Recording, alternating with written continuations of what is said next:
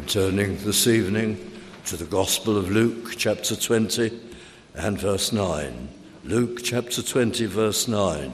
Then began he to speak to the people this parable A certain man planted a vineyard and let it forth to husbandmen and went into a far country for a long time. And we're considering this evening difficulties or obstructions in finding the Lord. This parable is recorded in three Gospels. It was given during the last week of the life of the Lord Jesus Christ on earth. He had just thrown out the money changers and the cattle, animal merchants from the temple who were doing their great trade, and he was teaching.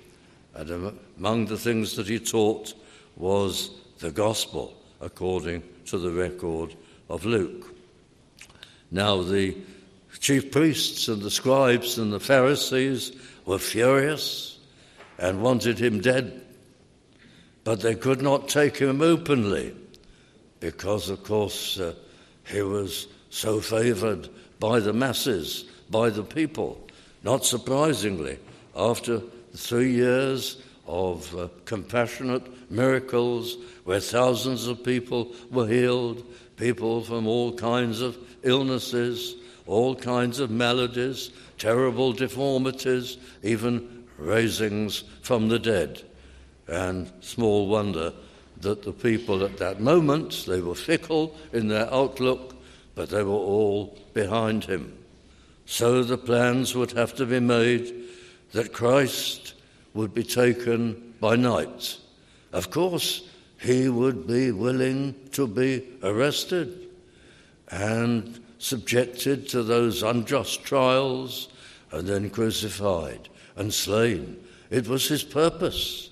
It was the plan and purpose of God, as I'm sure you know, that he would come in order to make a substitutionary sacrifice of himself for the sins of all who would ever be forgiven.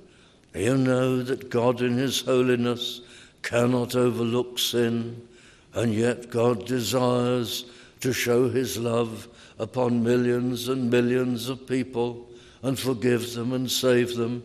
And how can He do it? With sin and guilt in the way. It would be contrary to His holy character and being to overlook sin. His indignation is against it.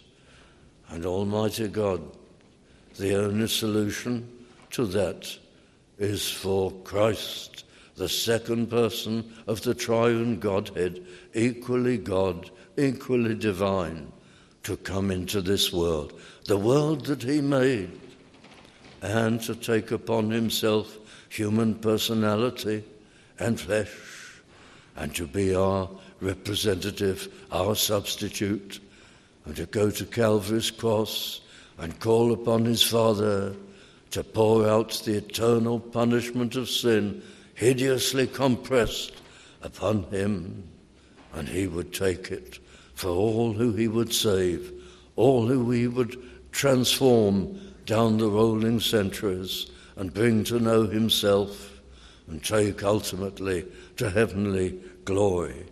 Well, he was ready to go. Of course, the chief priests, they didn't know that. And they realized that if they were to take him at all, this was the plan, they would do it by night. It would be unseen. And then perhaps, if he's seen, humiliated and beaten and bound as a fugitive, as a criminal, well, then perhaps the tide would turn and the people would lose their deep respect and awe that they held him in and accept the inevitable that the chief priests and the scribes would cry out for his death. Well, that's the background to the parable. And so he gives this parable primarily for them, for the chief priests, the Pharisees, the scribes, the Sanhedrin council of the Jews. He gives it to them. Here it is, verse 9. A certain man, later described as the Lord of this vineyard, planted a vineyard. It's of his own creation. He has done it. He's bestowed, you may imagine, special care upon it. And in the course of time, he decides to let it out to tenant farmers, husbandmen in our King James Version, vineyard dressers in other versions. Same thing, really. And went into a far country for a long time. That's the background of the parable. As I shall show, it describes us. It's a great picture, though primarily it describes those leading Jews, the principal clergy of the Jewish church at the time. Verse 10 And at the season, the Lord, the owner, sent a servant to the husbandman that they should give him of the fruit of the vineyard. Well, the proceeds, the rent at least, the portion that fell to the owner.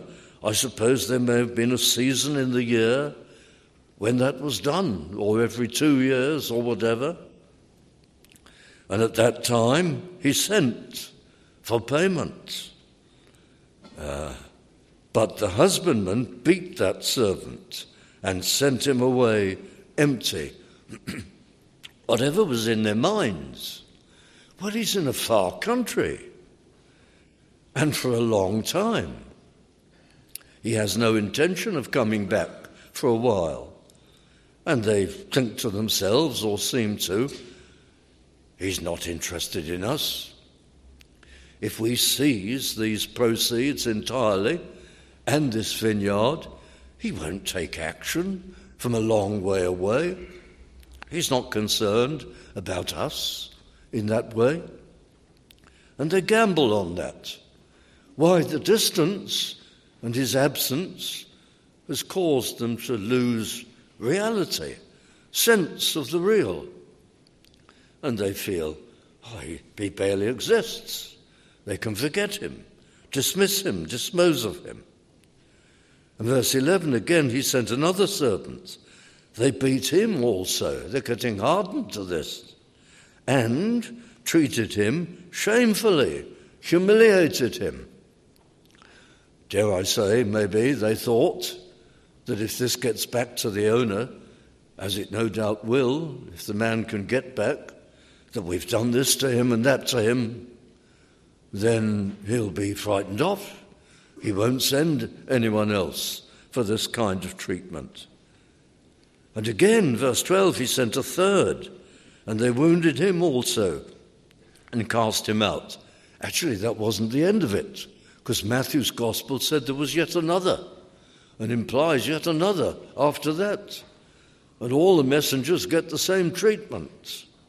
And they are abused and wounded and cast out and sent away empty handed. Then the Lord of the vineyard says, What shall I do? Verse 13 I will send my beloved Son. It may be they will reverence him when they see him. Yes, if you send your son, and my beloved son, it's the vineyard owner's only son. If you send the son, it's like going yourself. Now it's the family. And you'd think they'd say, well, this is remarkable. We've beaten the servants, and he's come himself, or in the person of his son. So, obviously, he's not going to destroy us for what we've done. He isn't sending a force against us. He isn't bringing the law down upon us. It's as if he's coming himself. We have to pull ourselves together. We have to be ready to bow before him and to apologize and to repent of this there is perhaps some settlement for us in spite of our misbehavior. That's how they should have thought. If the family is now sent, the son is now sent. But no, verse 14. When the husbandmen saw him, they reasoned among themselves. It was a group decision. You wonder if any one of them, confronted with the family arriving, might just break down and say, We shouldn't have done this. But you know, it is a tendency of human beings. You get into a group, it emboldens you. And so they reasoned together and they come to conclude the conclusion we can tough this out. We can face down this owner. This is the heir.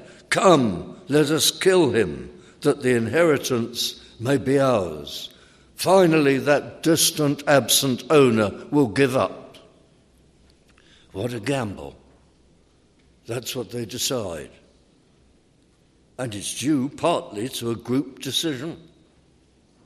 So they cast him out of the vineyard and killed him. And the Lord says, and you know, as the chief priests and the scribes and the Pharisees listen to this, they know that the parable is spoken against them. They know that they are in the cast, that they are the husbandmen, and that God is the one who has left them and trusted them. And He's sent various influences to them, servants, the prophets of old, the many messengers that God sent, calling upon the nation to repent and turn to Him and serve Him. And they've abused them and ignored them. And now Christ is telling us He is the Son and He has come and we are about to execute Him. They understand what's going on in the parable. How do we know? Well, verse 19, halfway through the verse, they perceived that he had spoken this parable against them. They saw it, they got it, they saw the point. However, I'll come back to that. What shall the Lord of the vineyard do unto them? He shall come and destroy these husbandmen and give the vineyard to others. And they said, God forbid. In other words, while they understood it, they didn't accept it. We understand what you're saying, Jesus of Nazareth. We understand what this story means and that it's against us. But it's a lie. It's not true. We are tremendous people and we are doing God's will in their wickedness. They were so bigoted and so self righteous, they wouldn't have it. God forbid that any of this should come to pass. And they rejected the message. Well, so much for them. The parable was against them. But it's also about us. All the way through. We answer to it in the same way. We're given wonderful things by the Lord in this world. We prayed along these lines earlier. We're given our lives. Life is from Him. Conscious life. Do you have a tremendous memory? That's your special gift. Are you brilliant at IT and maths and all that? That's a gift from God. Not everyone may have that particular gift. Are you shrewd in business, unusually so? As a special gift portioned to you by Almighty God. Are you good with letters and literature? Do you have a feel for it? Are you even poetic, imaginative, artistic? What's your gift? You've probably got a whole group of gifts that are special to you. No, that's me, you say, and you're proud of them. Oh, my me, look at what I can do. You never think, I owe homage and thanks to God. This is what I've given. This is my portion. It's all from God. And instead of thanking Him, and instead of worshipping Him, and instead of seeking Him, instead of repenting of your sin and asking His forgiveness and giving Him your life and living to learn of Him and to love Him and to experience Him, you reject Him and you say, He isn't there. I won't have Him. I don't even want to believe in Him. I want to express myself, do what I want to do, live as I want to live, have what I want to have. I don't want to be interfered with. I want my moral liberty to decide my own values and my own standards. I want my self determination to do everything just as I want it. Well, God sends various messengers, influences into your life. Maybe sometimes you get depressed. Sometimes the bottom falls out of life. And you wonder, what is this life for? Have I got it right? Where is it going? Who am I? What is the object of life? That's maybe a shaft of influence, of warning, of invitation from Almighty God. And you shrug it off and kill it and ignore it. They killed the messengers. They wanted to kill the Son. And we can be the same. With, like them, we get together with others. They reasoned together. All the tenant farmers had a meeting and they boosted each other up and egged each other on. Let's get rid of this son. And that's what we do. We say to ourselves, I must get rid of thoughts of God. I must get rid of God. I must get rid of conscience. I must get rid of the idea nagging me from time to time that I owe him and I need him. So you get together with others, and any item of literature or anything influence you get, you hear, which discredits God, which disputes his existence, which suggests that everything could have come about by natural processes and there is no God to consider, to worry about. You grasp at it. It's just like these people. The tenant farmers got together and, as a group decision, they rejected the Son. And that's what we do get propped up and help from others, from atheists, from all kinds of th- sources, so that we can get rid of God. How do you get rid of God? That's impossible, friends. What a gamble to get rid of God. Can you dismiss the sun and the sky and the moon? Of course not. Can you get rid of these mighty things? How can you get rid of God? Lots of people have tried to get rid of Christ. Well, there the chief priests delivered him to the Roman authority. They put him to death. He allowed it to happen for the very purpose I've already described. And what happened? He rose from the dead. Down the history of time, desperate measures have taken place to get rid of God. The Jewish leaders tried to get rid of Christ and the church, the young church. They utterly failed.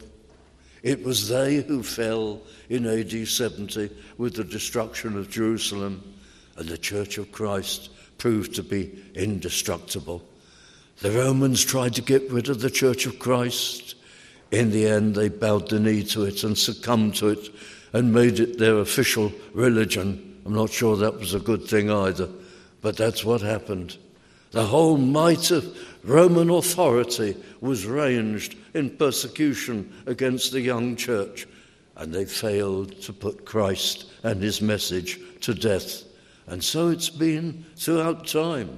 I can't spend time with this you come all the way down to relatively modern times, the great crusade of communism to get rid of Christ, the great social experiment in the old Soviet Union. Well, Christ is still there and here, and that's gone. And so it is. In the cross of Christ I glory, said one, towering o'er the wrecks of time. And that's true. You can't get rid of Christ. One day you have to face him. You come to the end of life's journey, and your soul is called into his presence, and you have to give an account of the life lived. Have I sought him? Have I gone to him for forgiveness? Have I gone to him for life? Have I studied him, worshipped him, obeyed him, served him, loved him? Or have I rejected him and put him to death, as it were, in my mind? What have I done? You have to give account. I'm very taken by the words of the journalist, poet of years ago, James Montgomery, the arrow that shall lay me low was shot from death's unerring bow the instant of my breath, and every moment I proceed, it tracks me with unceasing speed. I turn, it meets me, death hath given such instinct to that dart it points forever at my heart. And so it does. And I shall turn, and it will meet me, and it'll be for me the appointment, it's often said, that nobody makes, but everybody keeps the appointment with death. And the moment I stand before God and I give account, it's a tragic, terrible thing to go through life putting Christ to death. And even the outwardly gentlest person who you'd think was mild, mannered, and meek may be inside putting Christ to death. Dear friends, don't be so foolish. Don't engage on such a foolhardy gamble. God is there. Christ is true.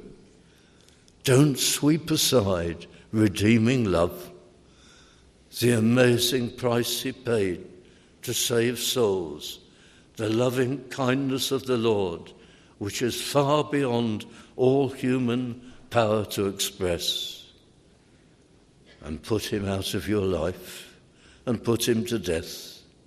That's tragic. What a waste it is of your life and every influence you've ever had. It's all here. I will send my beloved Son. It may be they will reverence him when they see him.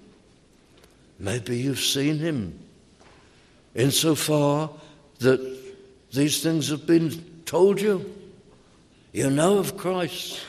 You know what you did. You know of salvation. You know the message of God. But tragically, this is the heir. Come, let us kill him, that the inheritance may be ours. Well, God may seem a long way away because he is invisible. We cannot see him with physical eyes. Don't let that allow you to drift into unreality. He isn't there. I don't have to account to him. He hasn't got standards. I haven't broken his law. I haven't sinned against him. Don't let that bring you into unreality. He shall come and destroy these husbandmen and shall give the vineyard to others. And he beheld them and said, what is this then that is written? The stone which the builders rejected, the same is become the head of the corner.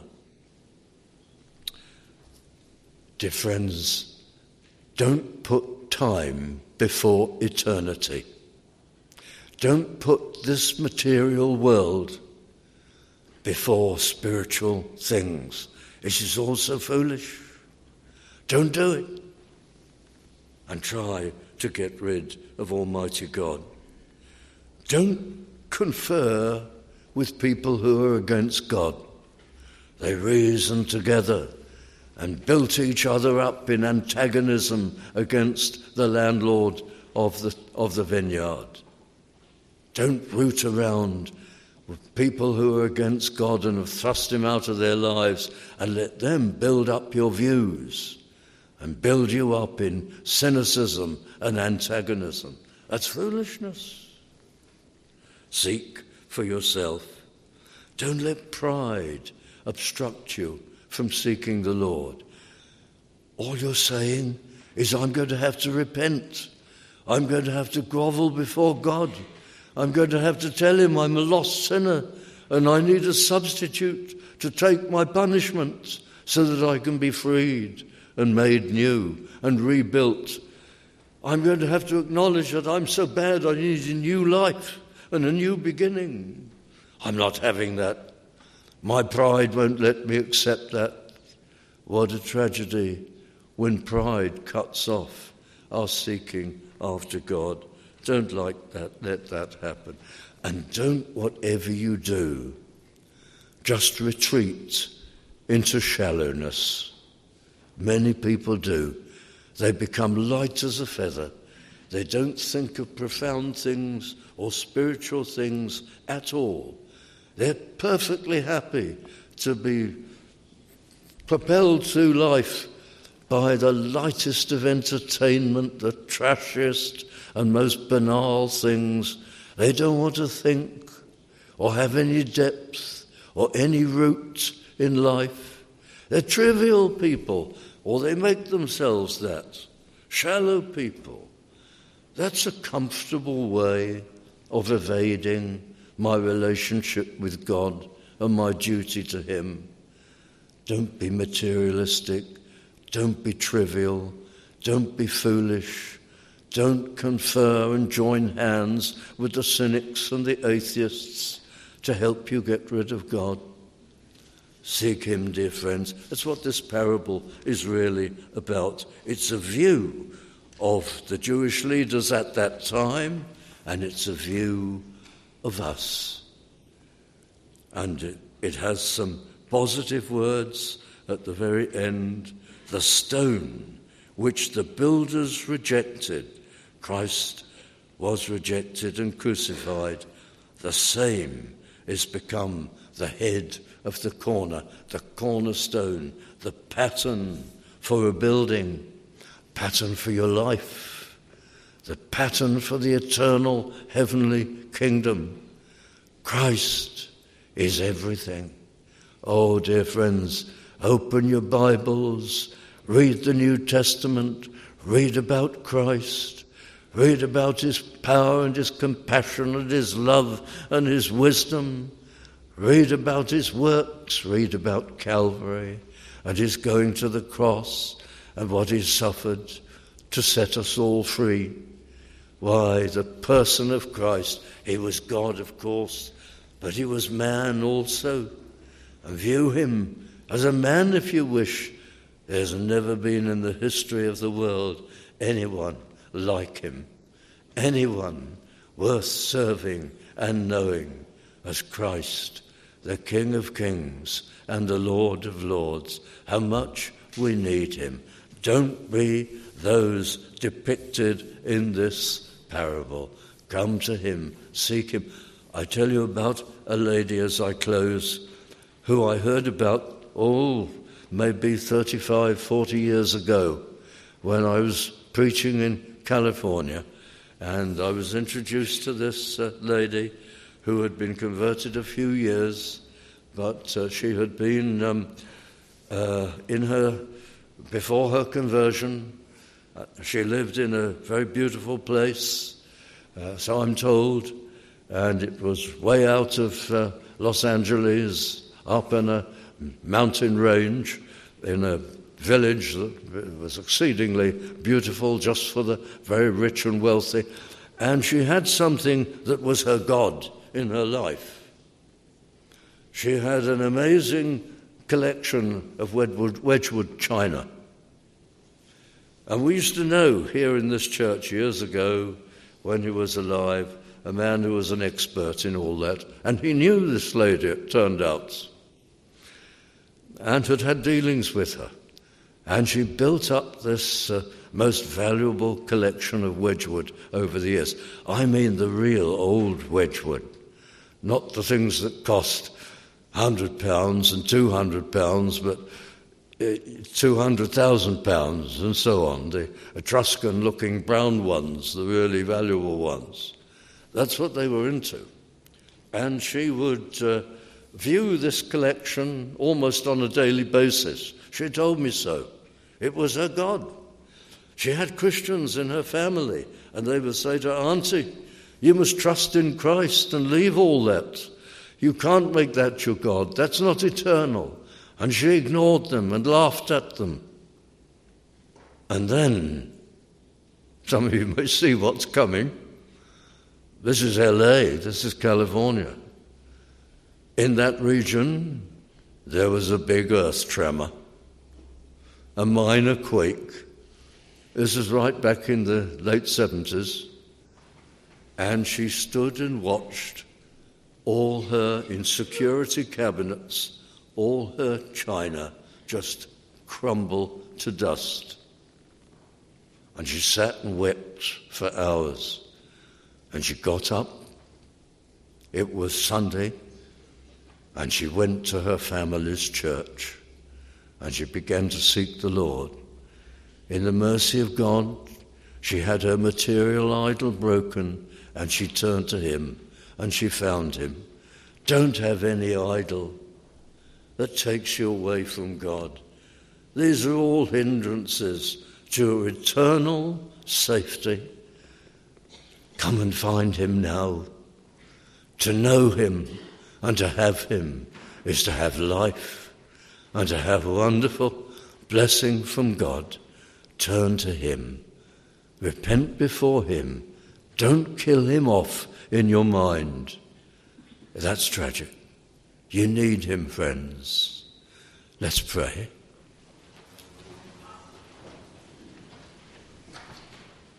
Our loving Heavenly Father, look upon us all and bless us.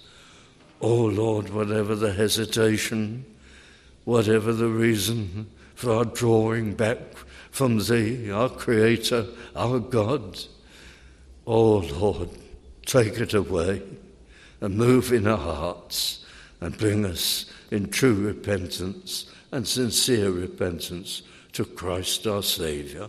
Lord, bless tonight, transform and save. Deal graciously with us. We ask these things in the name of Jesus Christ, our Lord and our Redeemer.